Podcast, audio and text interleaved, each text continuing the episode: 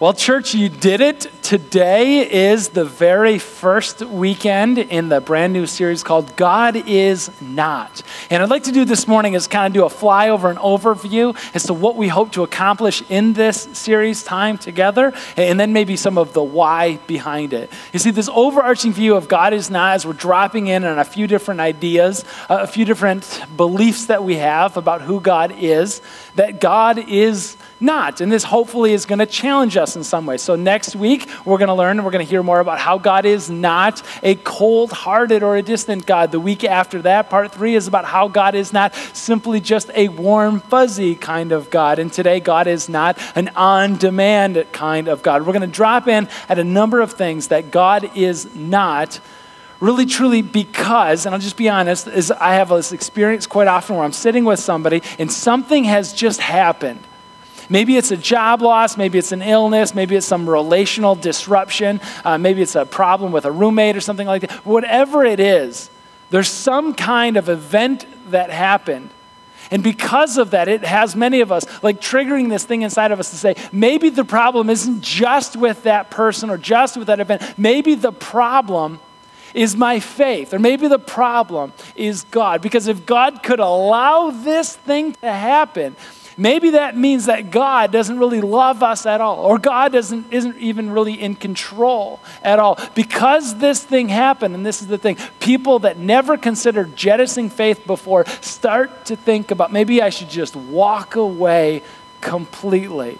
And so I've had enough of these conversations where I sit down with people and I kind of hear part of the story that unfolds. And somewhere inside there, there's like this nugget, that this like mistaken belief about who God is. And once we can kind of learn about that thing and hear about that thing, we can start to identify oh, God never said that He was that thing in the first place, and set that aside and start to experience who God said that He is, the true God, the God as He revealed Himself in the Bible. And so, what, what this series is all about is to start kind of doing this like spiritual, or maybe you could call it theological uh, flossing not like the, the dance of flossing. It's not that kind of flossing. This spiritual, theological flossing is like this, this habit that we have of going through and like cleaning out what doesn't belong. And it might be painful at first, but as you do it and continue to do it, listen, you are going to be prevented some really, really hardships later on. It is going to prevent you from experiencing a lot of pain, not right away, but down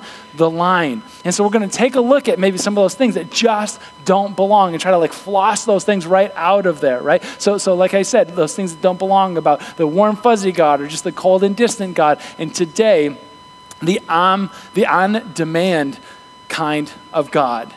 And this is so difficult because for so many of these things, these are just like in the culture that we live in, right? It's, it's like the air that we breathe. They sort of like creep in, and we don't even know all the time, like where we get these ideas from. We don't understand all the time, like articulated. This is what I believe. They just sort of find their way in our hearts and our belief systems. And it causes really this nasty stuff on the far side. So, like I said about this on demand kind of God, this is so toxic and it's just so all around us all the time because everything that we do, we expect it to be on demand. True story. I get off the airplane and Grand Rapids International Airport is like this big, right? I love it. It's awesome. It's so quick all the time. But I'm walking from like the little thing that you walk out of the plane to the front entrance, which is not that far away. And I'm like, you know, immediately on my phone, like, I'm going to get my Uber. So it's right there as I walk out. And this message pops up and it says that you actually have to be closer to the exit or, or you actually have to be outside in order to call your Uber. And I'm like, what is that? This is going to take forever. Like, no, it's going to take five more minutes. Just walk to the door and then try it again. It doesn't take long. But because of like the on demandness of the culture that we live in and love, right? We just sort of expect everything to happen immediately. And you can laugh at me, and that's fine. But I also know that many of you are the type of people who get the oatmeal packet out in the morning, and you see that it takes three minutes in the microwave. Who's got time for that? I'll just do cereal instead, right? Because on demand kind of life. um, my kids are six and eight. Uh, we, we are not typically a sports family. We don't, uh, we don't watch that many sports, but we have gotten way into the Women's World Cup. Don't tell me how it turns out. I'm saving it. But like, we've watched all of these games before this one where I like sprung the, the seven day free trial where I could like record stuff. So again, don't tell me how it ends. I didn't spring anything for that. That was a joke. But like, but like throughout this series, you know, I'm just, I'm trying to teach my kids that you actually have to wait for a game to be aired in order to watch it. And so I'm teaching them like how to, you know, screw in this antenna. And they're like, what are you doing with this cord running through the living room? And I'm like trying to find the signal, right? And then, and then we have to actually plan our day around around when the game is going to be on and like say no to stuff so that we can be sure to be there during the game that we want to see. And for my kids who have lived their whole lives with like Netflix, YouTube for kids, and Spotify, they don't understand something that's not on demand, streamed all the time. It's just the air that we breathe. And then all of a sudden, something happens. There's like one of those events that I talked about earlier. Or maybe it's a job thing, maybe it's a relational thing. There's one of those events where somebody gets sick, and as a family, we gather around and we pray for that person, like again and again and again. And we pray so hard, and we teach our kids, and we join in our small groups and our church communities, and we pray. Maybe harder than we've ever prayed for anything before. And the person that we're praying for, they don't get better. It even looks like they're getting worse. And when we take the on demand culture that we have and we overlap it with God, and we're like, what happened? You must not care, you must not be capable, or you must not exist. I can think of a couple that would just be fantastic parents. And everybody around them knows they would be fantastic parents, and they kind of know and they kind of sense like we'd be great parents. But month after month goes by and they're just, it hasn't happened for them yet. And then when it finally does, they lose the baby. God, why wouldn't you show up and provide this thing that you're so obviously supposed to be for.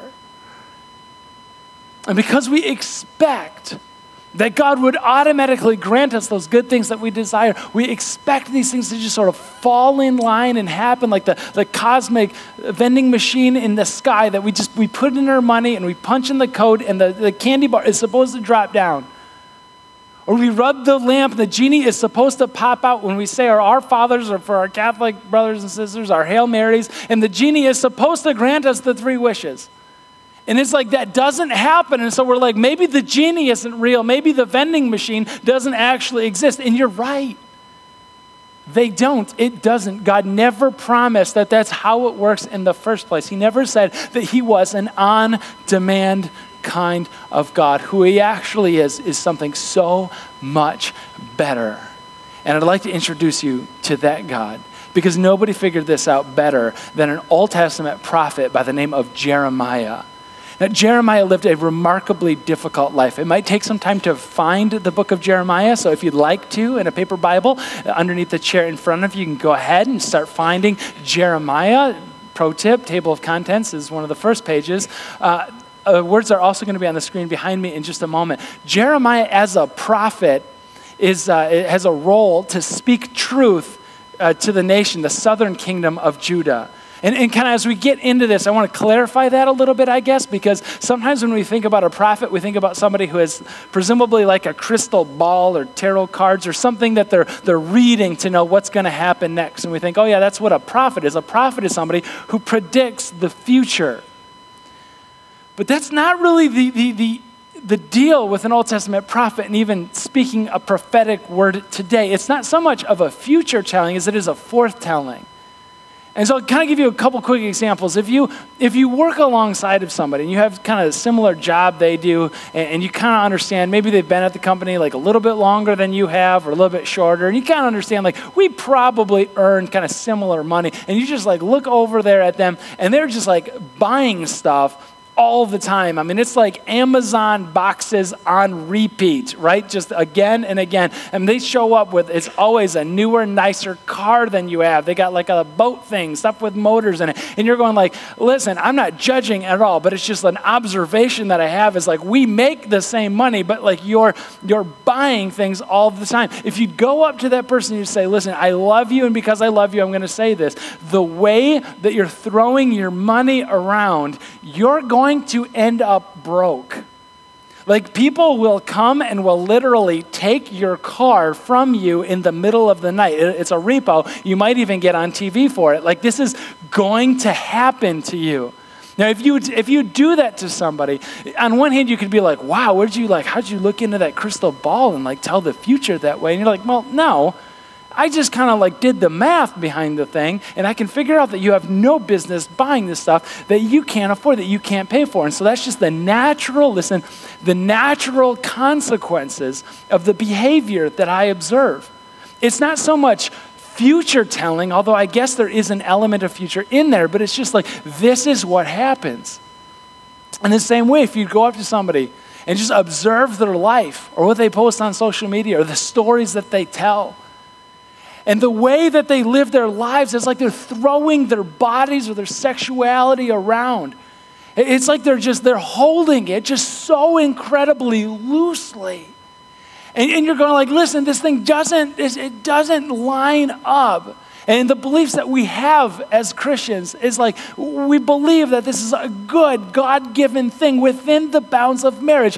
And like when we just like throw it around like that, you could go up to that person and you could say, listen, the, the decisions that you're making, the life that you're living, maybe it's not going to happen this year or next year or in the next 10 years. Maybe it's not happening in your 20s or 30s at all, but at some point, 40s, like it's going, you're going to get hurt. And it sounds like a future kind of telling thing. And you're going, no, no, no. I'm just relaying what I understand to be the wisdom of God since He created the universe and us people inside of it. He presumably knows how it should all run. And so I'm just passing that along. That's the natural consequences of the behavior exhibited. And so it's not so much like looking at the crystal ball future, but it's like this this is, this is just how things work. And Jeremiah has the undesirable task of not just with a friend or a guy at the job site, but he's got the undesirable task to speak to the entire nation, the southern nation of Judah, and say, listen, the way that we have turned our backs on God, and to the leadership in particular, and saying, the, the spiritual leadership, and saying, the way that we have turned towards the created things away from the Creator, we will soon be suffering under the, under the natural consequences of the behavior that I observe. In particular, I know that the Babylonians are coming.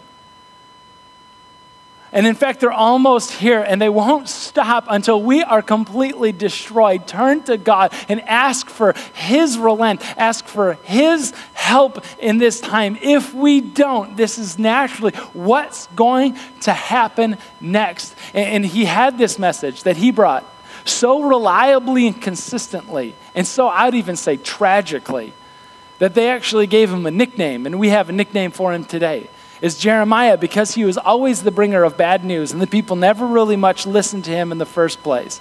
We started calling him the weeping prophet because he's always weeping over the sins of the people. He was always weeping over the direction that he saw his people, his city, Jerusalem, the capital city, going. He saw what was coming as a natural result and he just wept over Jerusalem. And so we call him, we call him the weeping prophet. He had this such an undesirable task. And at one place, at one point in his life and his ministry, he was so low and he was so beaten up that God actually calls him in and gives him this interesting object lesson as a way to like pick him up and encourage him to keep on moving. And this is what it is in, in Jeremiah, verse 18. And let's pick it up in verse 1, reading a, a few verses here. It says, This is the word of the Lord that came to Jeremiah from the Lord. Lord said, Go down to the potter's house, and there I'll give you my message. And so I went down to the potter's house and I saw him working at the wheel. But the pot that he was shaping from the clay was marred in his hands.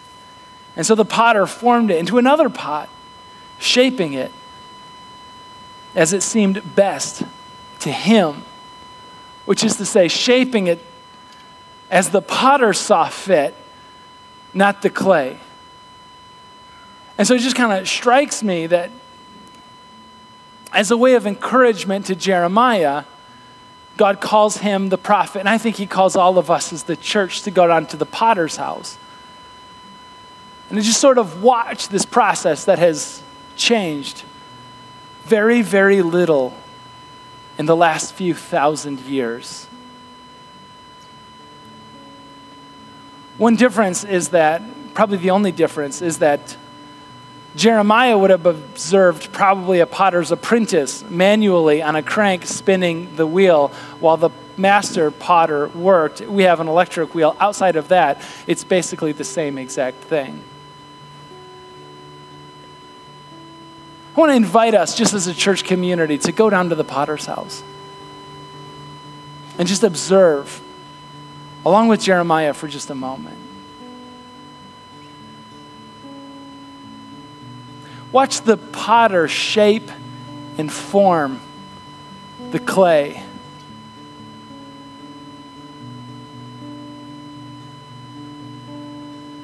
You know, the process, it strikes me, of the potter, it doesn't start here. It doesn't start with a wheel turning around and the potter digging his fingers into the clay. No, the pottery, the potter starts not even in the potter's house in particular. I imagine Jeremiah as he walks up to the potter's house following the instructions of God. And he sees one of the potters, or maybe it's an apprentice, outside on the sidewalk. And he's got a few lumps of clay, you know, pre vases, pre bowls, right before they're shaped and formed. He's got these things, and he's, and he's out there on the sidewalk slamming it down. He's out there in the city street, and he's like, whack, again and again. And Jeremiah watches this thing take place. And he's like, This is what you brought me to see? And it's like, whack, one more time. And he may have asked the potter why he's doing that with the clay. And the potter would simply point out that step one in the process is you have to get the air bubbles out. I mean, that's just what happens if there's, if there's even the tiniest gap of air in the pot when it's finished getting made. When you take it at 60 degrees, 70 degrees, and you put it in a kiln at over 2,000 degrees, that little pocket of air is going to expand. And especially as the chemical composition changes from clay to a ceramic, a, a hard hardness to it, it, it's not just going to expand as an air bubble, it's going to explode the pot. So the apprentice is out there and he's slamming it up against the sidewalk again and again. It looks like a painful process, but, but the potter is saying, no, it's necessary because once the heat is turned up, just when you think you're turning into something beautiful, I don't want disaster to strike from within. I just imagine us along with Jeremiah watching as the potter pushes his fingers firmly down into the clay to begin it. At first, it's hard, isn't it? It's difficult to do, and it almost looks painful as the, as the potter digs down deep. And Jeremiah can, can wince almost at the time, and, and all of us just see that process take place.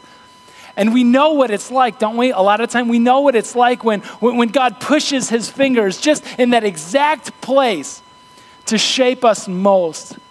And it's almost a painful experience as God sees that part of your heart that you don't want anybody else to know about. God sees that, that part of you, that mask that you wear, the insecurity that we all have. And He starts to push on it. And you're saying, No, God, not there. Don't open that up to the light of day. I don't want anyone else to know. And God, the potter, says, No, no, no. If we don't do this, if we don't smooth it out now, it'll never.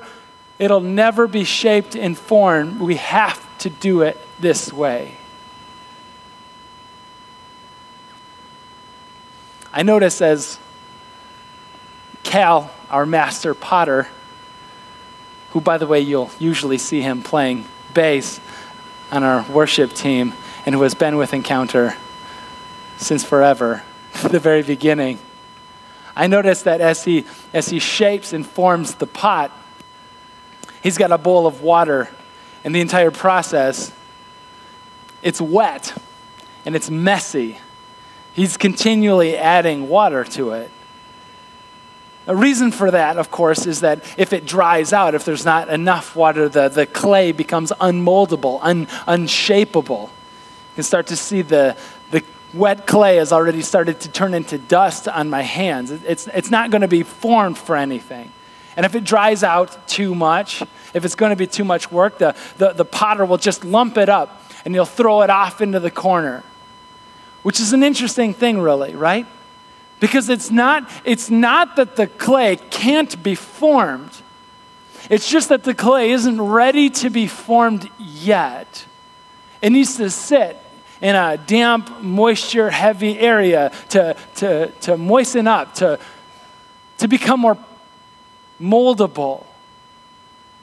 I just imagine as God folds in the clay, as we're resistant to his leading and, and we don't want to be pressed into. And God says, It's not that I'm done with you. It's not that I'm not going to shape you. It's just that your time isn't ready yet. I haven't forgotten, and I still have a plan. Even though it looks like nothing is happening, you're just going to be set over here. This is part of the process, too. As Cal puts the lump of clay on the middle, it strikes me in this process how remarkably centered the clay needs to be on the spinning wheel.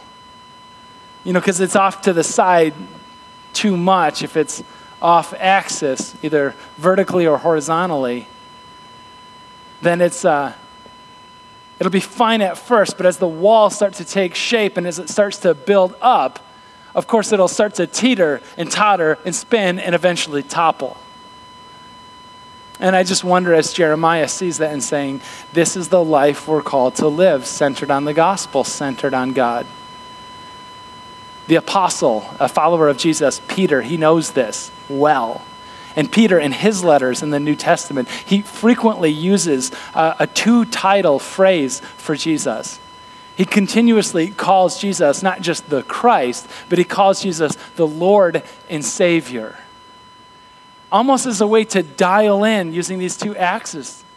To say a Savior, we understand. A Savior from what? Our sins. A Savior so that we can stand up to, to God at the last day on judgment time. And, and God is rattling off the offenses that we have had. And God is saying, listen, there's all of this stuff. How are you going to give an account for the life that you live, the shortfall that you've had? And then we point over there to Christ and say, He took it. He saved me from my sins. There's a Savior this way, one axis, for how to die well. But Peter says, no, no, no, no, no, no. It's not just that Jesus is your Savior, He's also your Lord. Because your Lord is the one who gives your whole life its shape and purpose. The Lord is the one is the one that we turn everything over, every aspect of my life, every element of my heart, every hope that I have, everything I hope to accomplish, every relationship that I cultivate and develop, I pour it all, I hand it all over to God. And I say, God, you are in charge, not me. And so when we call him, as the center place of being Lord and Savior, what we're essentially saying is we're squared up in knowing how to die well, but also how to live well. And these two things are intention. They, they cannot be emphasized one over the other. It's not simply about dying and not caring about how to live well. No, no, it has to be both. Otherwise, the pot will tipple, will topple over as it teeters and totters.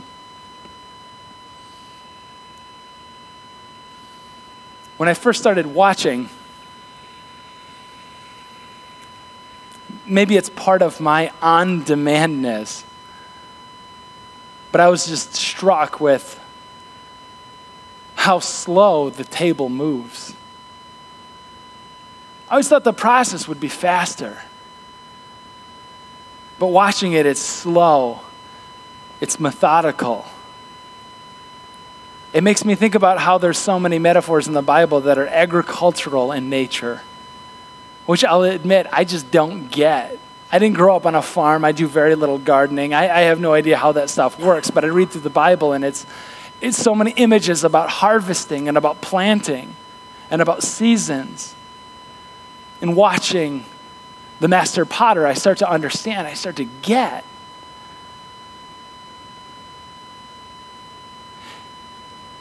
I'm told that you harvest very rarely in the same season that you plant. I've seen that around here at Encounter Church. We were lacking a men's ministry for some time. And this was a difficult thing because, you know, half of us are men. And, and so we're like, God, what are you going to do? How are you going to do this? And so we start praying about it. But, but days come, days go, weeks come, weeks go. And, and it's like nobody is raising up to say, listen, th- this is the ministry that I'm going to lead. We're begging, we're pleading. It's just not, it's just not happening. And so we're not in this season, but we're asking people and we're praying. We're laying down these seeds. And then all of a sudden, a little, a little ways earlier, about a month earlier now, several people come out of the woodwork to say, Listen, I've got a heart for men's ministry. Do you think that you could use that here at Encounter Church?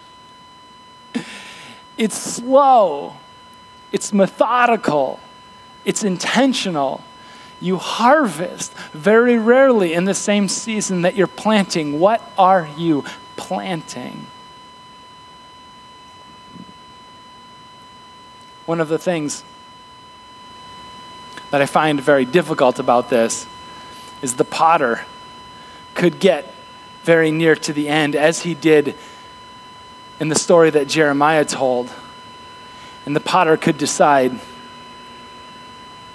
this wasn't the shape that this particular pot needed to be.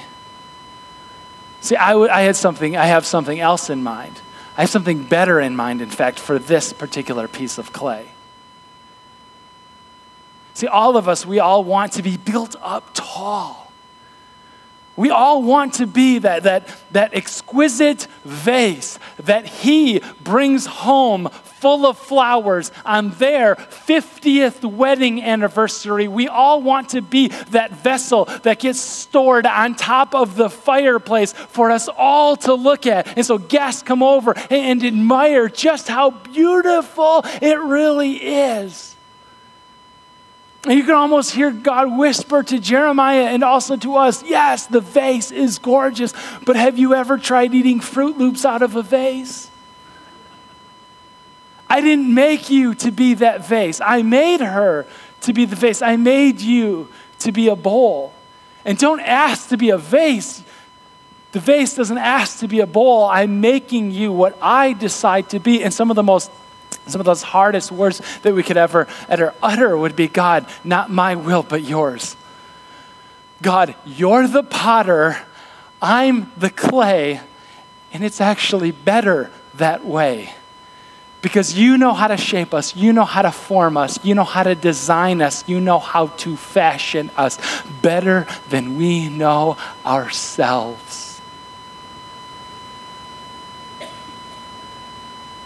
Jeremiah is about to leave the potter's house when there's one more word. The next verse. That the word of the Lord came to me. Verse 6, he said, Can I not do with you, Israel, as this potter does? Like clay in the hand of the potter, so are you in my hand, Israel, and Encounter Church. There's so much that is so deeply comforting in the words of God to say, Are, you not clay in my hands, the potter? Am I not the potter? You are not the clay. Isn't it better this way? Can I not do with you what I please? Those words on one side are so entirely comforting and reassuring and altogether terrifying if we're honest with ourselves and God. Because no matter what happens, no matter what relational disappointment, no matter what disease of the body, no matter what discouragement that happens at work, you always hear the words ringing, the truth behind you. Am I not the potter? Are you not the clay? Can I not do with you what I please? I have not shared this story on stage ever before, but this was about maybe 11, 12 years ago when my wife and I were, were somewhat newlyweds and encounter church, a church that would start in my living room and, uh, and would have a name and vision and values and, and all of what it is today and then what God takes with it in the future. But before any of that, before, while it was just a little idea and I had, and I had this, this idea in my heart that God was actually asking me to step into a speaking role and, and to reassure God's people about God's love for all of them on a weekly basis and getting excited about what would be Encounter Church. I remember laying down and doing uh, devotions with my new wife. And it was a book, and I just remember reading through it. And about midway through the book, church, I couldn't speak. I could, I could read it. My mind was working well, but like as the words started to, to, to, form, I couldn't shape my tongue, my lips, my mouth enough to like actually get the right sound out. And, I mean, there was this initial, like, like terrifying, this fear. Because the fear was I was dying.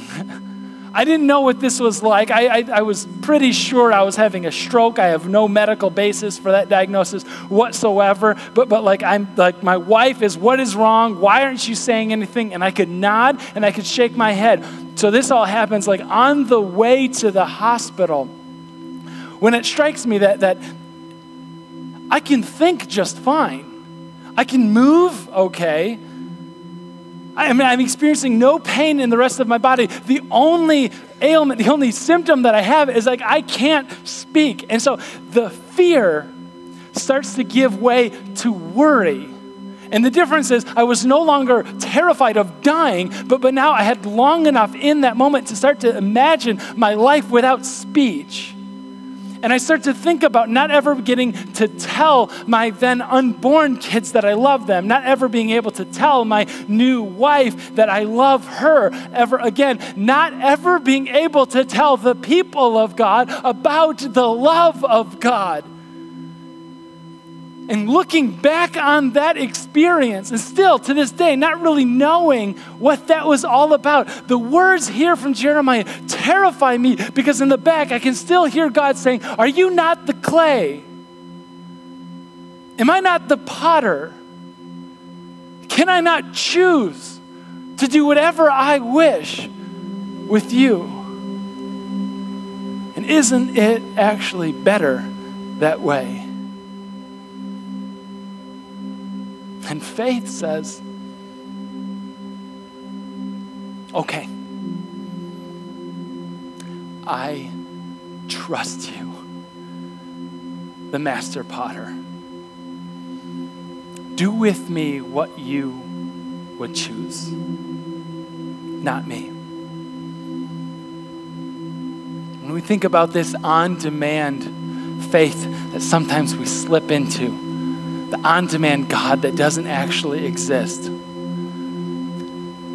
When things happen, sometimes we look around and we look at an answer to prayer. God, take this thing away. God, restore back my speech. God, restore back what a, my job, my relationship. God, please help, please help, please do, please do, please take, please restore. God, please answer to prayers. And we look around at an answer to prayer for evidence that God still loves us and God still cares.